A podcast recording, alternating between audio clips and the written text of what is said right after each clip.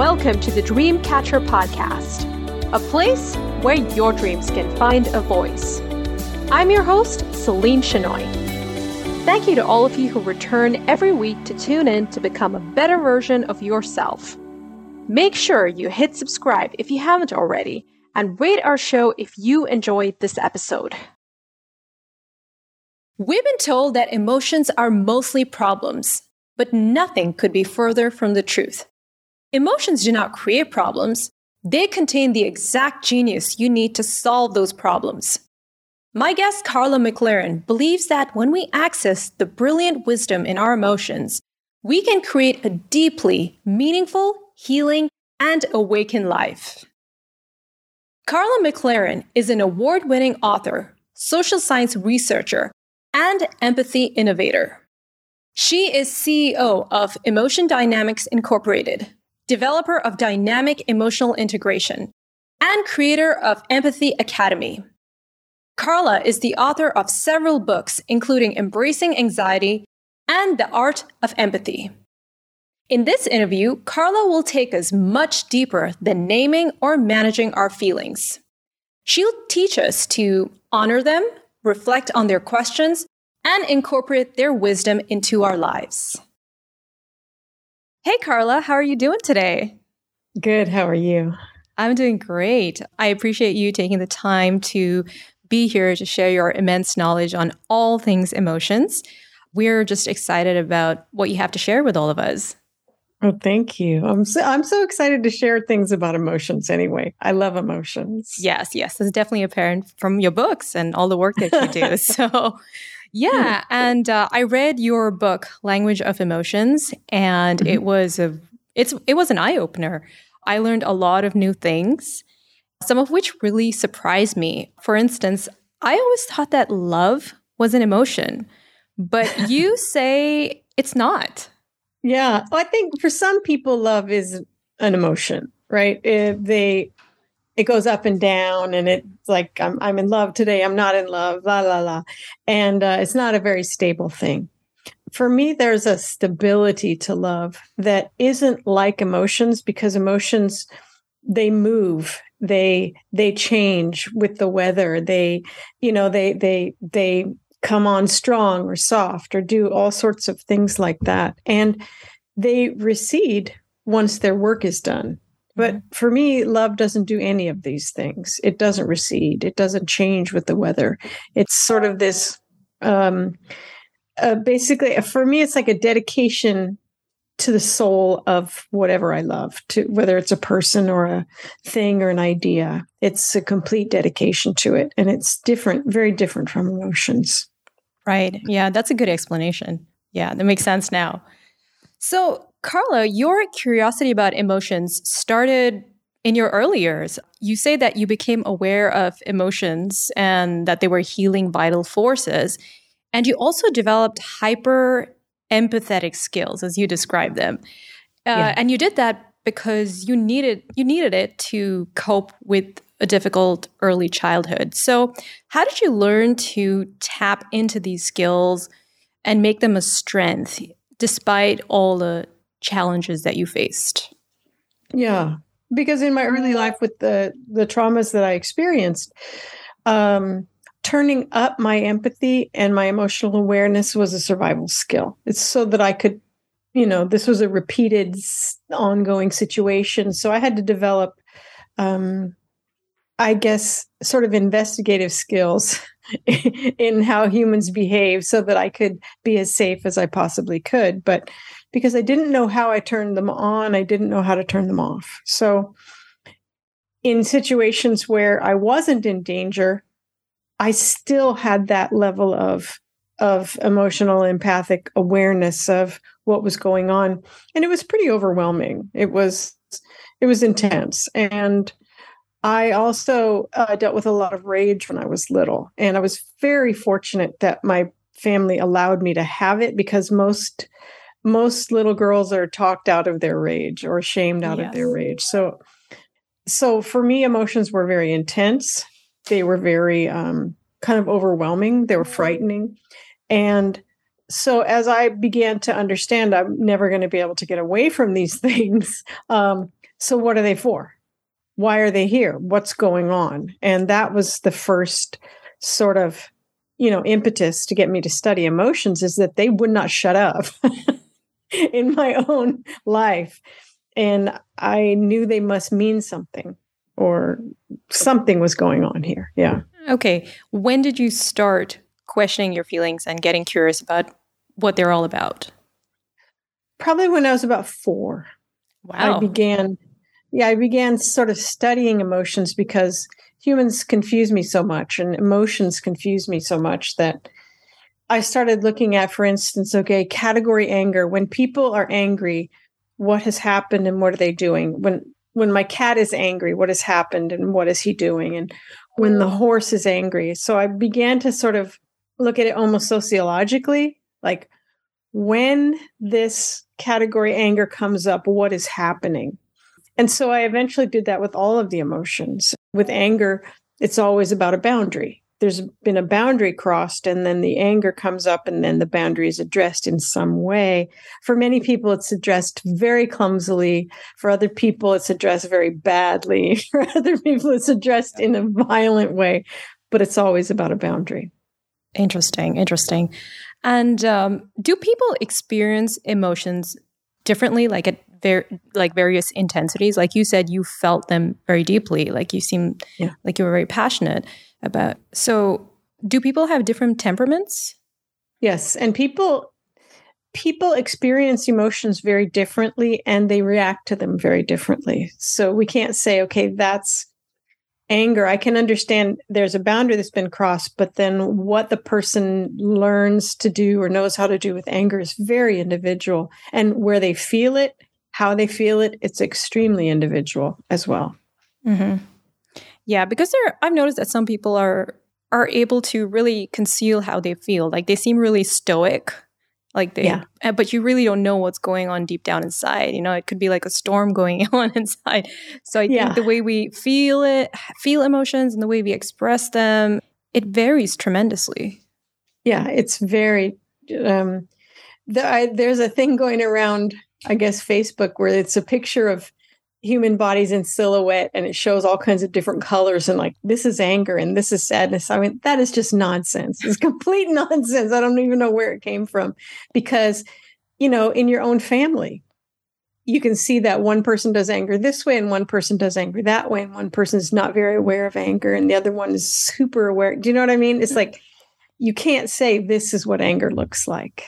Mm. yeah. and i can see that being a problem in relationships. Like you know if two yes partners express yes. anger differently, they could, yeah, they yeah, especially cross culturally. Yes, yeah, where, yeah, mm-hmm. that's sometimes it's very hard to read people mm-hmm. in you know who come from places that you don't have any experience with. Right, and you're right that emotions have been repressed, downplayed, mm-hmm. distrusted, over glorified, and even despised for centuries.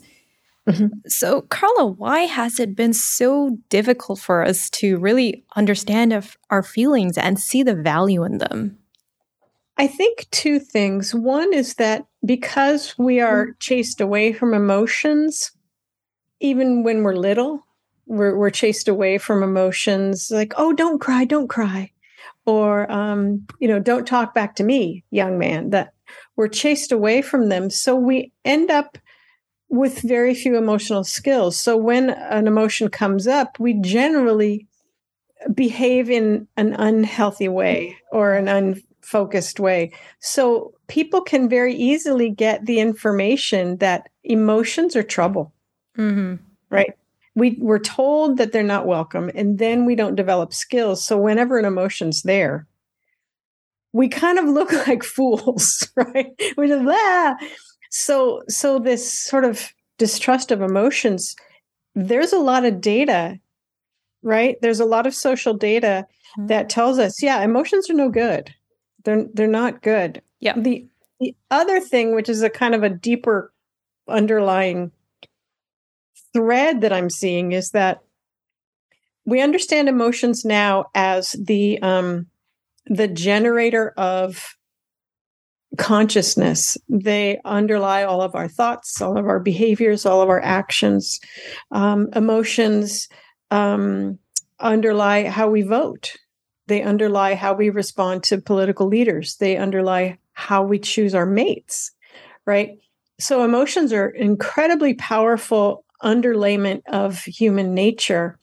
And what I'm seeing is that if we don't give people the awareness of their own emotions and the skills they need, they're very easy to manipulate. So when people say we're not going to have emotions or we're not going to have this emotion, I always look for the social control and it's always there. so it's, you know, there's two pieces to it. Yeah. Um, if you can control a person's emotions, you can control the person like for instance stoic scientists a lot of them say that you should be careful of emotions emotions are yeah. to be you should be careful of them basically yeah and that you should not you should not trust them and you should rely on logic more um, yeah. so you don't agree with that. but that they're not wrong they're, they're not, not wrong. wrong. we've all seen people with their emotions behave yeah. like absolute monsters yes. right Yes, I mean you can even kill someone when you're in the fits of rage, and I mean that's of course extreme, yeah. an extreme uh, case, but yeah, yeah, yeah. So, so they're not wrong, but they are blaming the wrong thing. Uh, the emotions are just what they are. It's people's skills with emotions that they're looking at, right. and not seeing. They're not able to like. I'm like, use your logic, pal separate the emotion from the person's skill with the emotion, right? Because if you see someone who's skilled with emotion, mm-hmm. you may not even identify it as an emotion. So with anger, if I set a boundary and I know what I'm doing, I don't need to hurt anybody or myself. I just set a boundary. And that's anger. And a lot of people wouldn't even know it was anger. They would have no idea that anger just happened in the room mm-hmm. because all they see is people going, why I, uh, do you know what I mean? Um, yeah. So I think, I think, and the funny thing is that logic is built on emotion. Oh, really? And, and you okay. wouldn't, right? The, the thing is like there's logic and emotion, and logic is way up here in the stratosphere of greatness, and emotion is down here in the garbage. But um, logic is predicated on emotion. Ha ha. yeah. Yeah that's well that's why you, you you clear that up in your book. You say emotions do not create problems. They contain the genius you need to solve them. Um, yes. and um, so you're saying sometimes it's better to have some distance from your feelings and rely more on your analytical side. Right? Well i think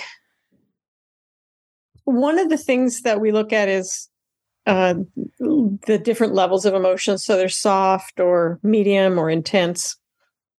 Each one has a purpose, right? When someone steps over a boundary and you know is very insistent about it, then I'm going to need more anger, right? So it's going to be okay there if I have more anger. I still need skills with it. And I can say, hey, I said no three times. Now, what the heck's going on here? Because this is what I said, right? That's more anger. But um, it's not so much analytical skills that I need as emotional skills um, to understand the emotion, to know how to work with it, to know what its purpose is, and then to help it achieve its purpose. And then the emotion will step back. Not, it won't ever go away because it's a part of our basic cognitive function. But um, yeah, I think there's, you know, when people say let's get analytical, what they mean is let's pretend that we're not being emotional right now. Exactly. Thought, yeah. Yeah. How about if we don't pretend? How about if we deal with the emotion as it is and yeah, figure out what it's trying to do? Yeah. Yeah. So what you're saying is don't ignore it, don't repress it, bring it up yeah. and process it. See what's going yeah, on. Yeah, know what it's doing, know why it came forward. Yeah. Yeah.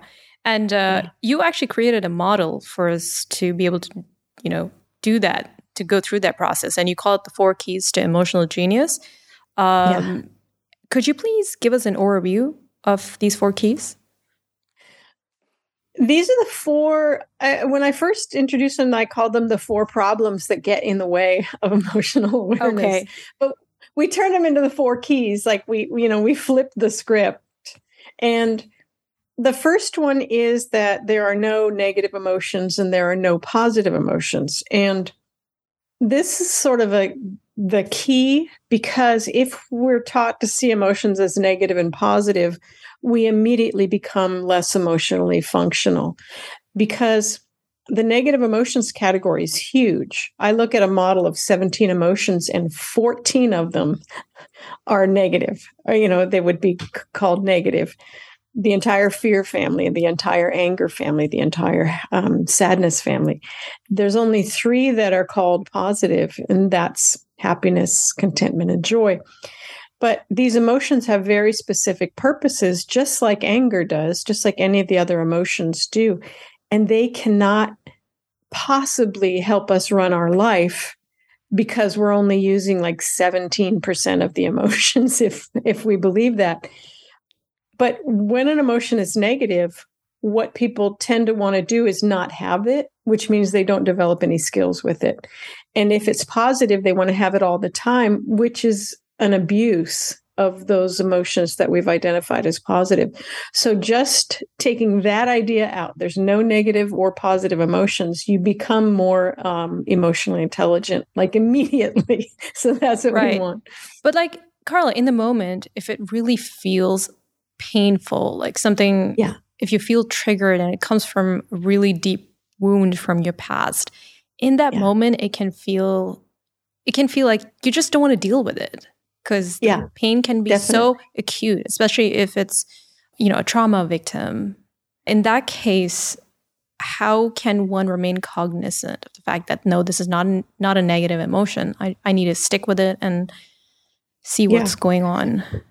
Yeah, I think understanding, you know, each of us has our own kind of emotional landscape and understanding what our emotions are saying. So, for instance, if we have a flashback or if something brings us back to a time in our lives when we were powerless or being injured there's a purpose to that which is the the psyche as a whole needs to revisit those points at which we were overwhelmed mm-hmm. so that we can develop skills in the future and uh, reclaim the resilience that we that we need knowing that that's true that we were overwhelmed, we were injured, there was inequality, there was injustice.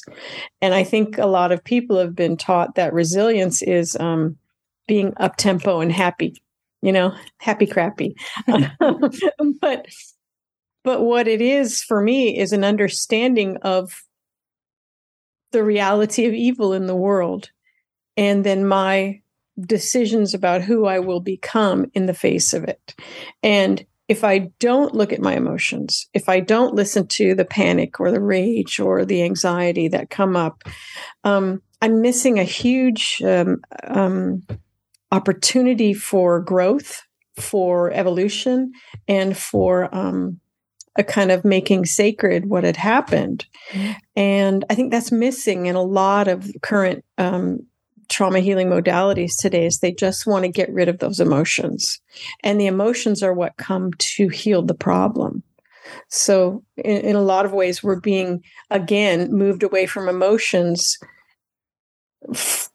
for a, a reason that I, um, I don't know how to say this. Um, we're being made shallow. Yeah, yeah. And do you think shallow. it's because we're living in an age of social media and you know we want quick fixes and things like that. Do you think yeah. that might be impacting us? I think I think you're right. I yeah. think there's a lot of you need to feel better. Yeah. You need to feel happy. You need to feel mm. up tempo. And so that positive and negative overlay on the emotions is very much a part of that social control because one of the things about the negative emotions is they all um, they all request change. And the positive emotions are okay with how everything is. Right? That's what the, that's what the positive emotions do. They're like this is nice. Yeah. This is great. Yeah and sometimes that's really appropriate but there are a lot of things especially as we're looking around us ourselves at the political state of the world yeah there's a lot of not okay right now right and right. it's it's really interesting that there's so much of psychology and the healing that's like wanting us to just be okay. Yeah. Positive psychology, right? Yeah. Yeah. Yeah. It's not okay. It's not y'all. okay. Yeah. It's not okay. yeah. I mean, I first learned about the value of pain from um, I don't know if you if you know the Buddhist teacher Pema Chodron. Mm-hmm. She speaks a lot about the value of pain and just sitting with it and really allowing yourself to be immersed in it and befriending yes. it and so that you can actually understand what's happening and and how that is the key to healing and really getting a deeper yeah. sense of who you are and your journey. Yeah, because the pain is so instructive. It's it's it's my pain. It's a pain that I'm feeling. It has meaning to me. Or, you know, the intrusive thoughts. Those are important. They're saying something, and sometimes they're saying in a way that's very confusing. So I need to sit with it for a while. It's like, what is that? Um, uh, you know, we're sort of mysteries wrapped up in enigmas, and sometimes emotions and thoughts and pains are the only ways that we can speak to ourselves. True. Second is to understand that emotions arise at different levels of activation, right? So most people think of anger and they think of rage. And there's so many gradations of anger. And this is really important. Uh, for instance, with anger or anxiety or panic, if your organism somehow learned to do anger at 11 and anxiety out of 10 and anxiety at 15 and panic at 9000 part of your work is to understand panic at 10 at 1 and then to try to work with it before it needs to get to this massive flowering of that emotional expression. So, understanding emotions at different levels of activity can really help you learn how to work with them more um, effectively. Um, for for instance, a lot of people would say, you know, I'm never angry, but they get to this place and they boil over because they didn't even realize that when I was peeved or irritated or, you know, I was a little bit sarcastic, I was dealing with anger then. They don't see it when it's lighter than that. Um, the third is that it's normal for emotions to work in pairs and groups and clusters because they're aspects of intelligence. Um, the more, the merrier. But if you don't have skills with them and you don't know what they're doing, it may feel like you're being attacked. right? You're like, I was just walking along the street, and then these five emotions came and they attacked me. Um, but at this point, I'm like, bring it, emotions. I want more emotions. Where's my panic? Where's my depression? Let's go. Um, that that that it's normal for them to to work together. Can you give an um, example of when that can happen? Um, I was thinking of the pandemic, and I don't know how it is in Dubai, but we're having another COVID surge here. And so we didn't stop masking. We haven't had COVID yet in our whole, I have a four person pod and we've never had it. So we've maintained our, our, our awareness. And what I noticed in the pandemic is I needed three emotions that most people avoid, which is fear, anxiety, and panic, to be uh, available to me at all times. And for a lot of people, those three emotions, which needed to be present, were overwhelming. And they were like, I don't need to wear a mask. This is all just ridiculous. We're being lied to by the government, right? They, they went a different direction. And fear is the emotion that helps you remain uh, very intuitive and aware of the present moment. Anxiety is the emotion that helps you look toward the future and prepare yourself. And panic is the emotion that saves your life when your life is literally in danger. All three emotions were necessary throughout the pandemic. And because my pod has practices for these emotions and knows how to identify them and work with them together, we were fine. We didn't go into, you know, QAnon, right? We didn't go into uh, making up stories about anything. We just stayed stable and maintained our awareness. So when we would go out to the supermarket, we'd have our fear working in the present moment, making sure that we had enough space around ourselves. We had anxiety, it had prepared us to go to the market. Um, we had our mask, we knew what we were doing, right? Um, and we had panic, which was always there saying, This is a deadly COVID's deadly. People are dying. So keep your wits about you, right? And so working with those three emotions was um, was easy for us. Yeah, great example. Yeah. Um, and then the fourth is learn how to channel emotions. And I don't mean like channeling dead people. It's channeling things along the path that they meant to take. So with anger, for instance, uh, the channeling would be to set a boundary because that's what anger is doing. With fear, it would be to maintain uh, an intuitive, instinctual sense of my surroundings. With anxiety, it would be preparing for the future. With panic, it would be making sure am I safe? Am I in literal danger of losing my life? Um, and so, with those emotions, I'm knowing what the emotions do, I'm doing the actions that would support the intelligence in that emotion. And that way, my emotions and I are friends. And when they show up, I can say, Hey, what do you need? Let me see what I can do for you.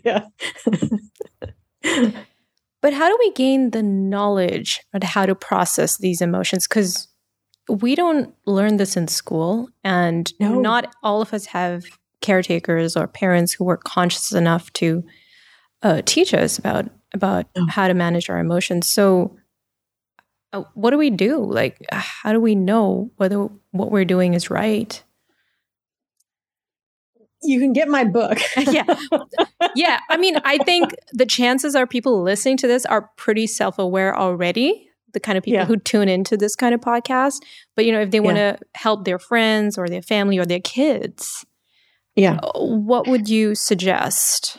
besides your book? Well, one one of the best things is there's been a lot of research recently about uh, an emotional vocabulary. And they're finding that developing a stronger emotional vocabulary, which would mean you know that anger is also sarcasm and peevishness and this, and then it moves up, right? To have a strong emotional vocabulary gives you emotion regulation skills all by itself. Yeah, because if you can name it, you can understand yeah. it. Yeah. You can know what's happening. Know what's this is especially important for anxiety and panic because many people who are feeling those emotions go to the emergency room thinking they're having a heart attack. Right? Yes. So so that you know it's like that level of not knowing what emotions are mm-hmm. that that people can't even identify a physical uh, versus emotional response to something so I have a free emotional vocabulary list on my site, and it's something that is really helpful just to be able to look at it and say, How am I feeling? And finding the word, you're like, That's what I am. Yeah. I'm dejected. You know, yeah, I'm dejected, yeah. and you can walk around the house. look at me in my dejection. Yeah. Um, but just saying it seems to settle the whole organism. Mm. So now your body knows oh, I'm not hungry. right. I'm not being chased by lions. I am dejected. I'm dejected. Right. Yeah. So having yeah. having the right word, yeah. having yeah. So having the right words, it's huge. And they're also finding that um, what's called a granular emotional vocabulary, which is you you get to the grains of the emotions and not just mm. rage. It's yeah. all the different colors, is having heart and brain protective effects and and i would say it's maybe because you're not flying all over the place wondering what's happening to you that you're more able to settle into the reality of what you're feeling mm. and is it true that there are some languages that have a richer uh, vocabulary when it comes to feelings yes. and emotions yeah because i know there's one and a horror yeah one. yeah like for instance yeah. greeks they have like seven different words for love or yeah and i think that's why language is so important i think there's a there was some research on uh, Ru- russian language speakers who have many names for blue yep. whereas mm-hmm. in english you might have light blue dark blue right and shown a spectrum of blue the russian speakers could see more blue right where people would be like well it's kind of a dark dark dark dark dark black whereas the Russian speakers had this is this blue, this is this blue, this is this blue. So having language means you can see more colors of blue, and having language means you can feel more um, m- much larger range of emotion. Yeah. I know there's a German yeah. word for uh, the feeling that you get when you take delight in someone's misfortune. I cannot love it. I cannot pronounce it for the life of me. It's but you know what I'm talking about, right? Schadenfreude. Schadenfreude, exactly. yeah, it's like savage glee at the misfortune of another. What a beautiful and we know we've all felt that at some point. Come on, just, just admit it, everyone. It. Thank you, Germans. Thank you, Germans. Thank for, you, German. for creating that word okay, Karla, one more thing I want to touch on is another model that you introduce in the book. It's called the four element or the quaternity model. Mm-hmm. Um, and I personally really like this one because um, it has like myth- mythological and poetic origins. And plus, they do use the four elements in astrology. And I have a pretty, pretty good yeah. knowledge of astrology. So I could understand it instantly. But how does knowing these four elements help us with getting insight into our feelings and yeah, just understanding them better. I I brought in the elemental model because I noticed like you were talking about the stoics saying we want to get away from emotion and be in logic. And that's what we've heard from a lot of places. I grew up in the um, American New Age spirituality. Everybody has their own New Age.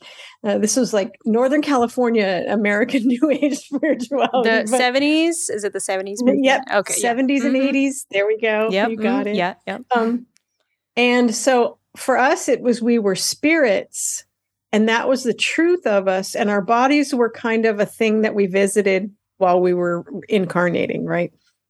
Emotions in particular took quite a hit in our belief system because they were kind of connected to the body, right? So the spirit was what you wanted to be, the intellect, whatever, the body, hmm, the emotions, no, right?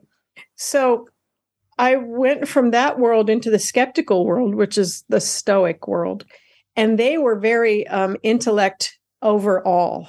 Intellect, there is no spirit intellect is everything, emotions are trash, right? So there's a lot of ways where the emotions are trash.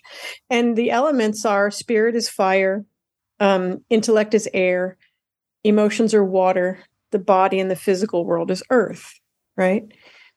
I noticed that in many of these systems, the emotions got kicked out of the window and like, get out. Um, and I saw that in each of them, the, the imbalance was so extreme. Um, in the New Age world, because emotions are disallowed, you've never seen so many emotionally disrupted people. it is True. so bad. And in the skeptical, you know, atheist, thinky, thinky world, same thing. Yeah. The same problems, it just, they explain it differently, right? Mm-hmm. So, and then understanding emotions as the water nothing can live without water. You know, the reason life exists on this planet is water. Um, we are mostly water. And so if we turn away from the water element, which is emotions, we're turning away from what makes us alive. Yeah. Right. And I love how you say that sometimes we need to, knowing these elements by knowing that we we can find like coping mechanisms that are specific to to whatever we're feeling. You know, if you're feeling sad, maybe we need more fire, maybe we need more water, and you give like several techniques and several activities that we can we can partake in for each element. Yeah. And I found that yeah. particularly helpful. Yeah. So, Karla, it's been great talking to you. Um, I think that the work you're doing is really important considering the rise in mental health challenges that we're facing in our society. Yeah. And people really need to have more knowledge and tools to regulate their interior world. And uh, books like yours is really going to help with that. Thank you. All right. So I just want to let everyone know, whoever's listening, if you're interested in knowing more about Karla's work and if you want to purchase her book, The Language of Emotions, um, it is available in any bookstore or you can visit her website, karlamclaren.com. The link will be in the description. Hey everyone! Thanks for tuning in. If you enjoyed what you just heard, please subscribe to my podcast and feel free to share it with your friends and family. Take care and speak soon.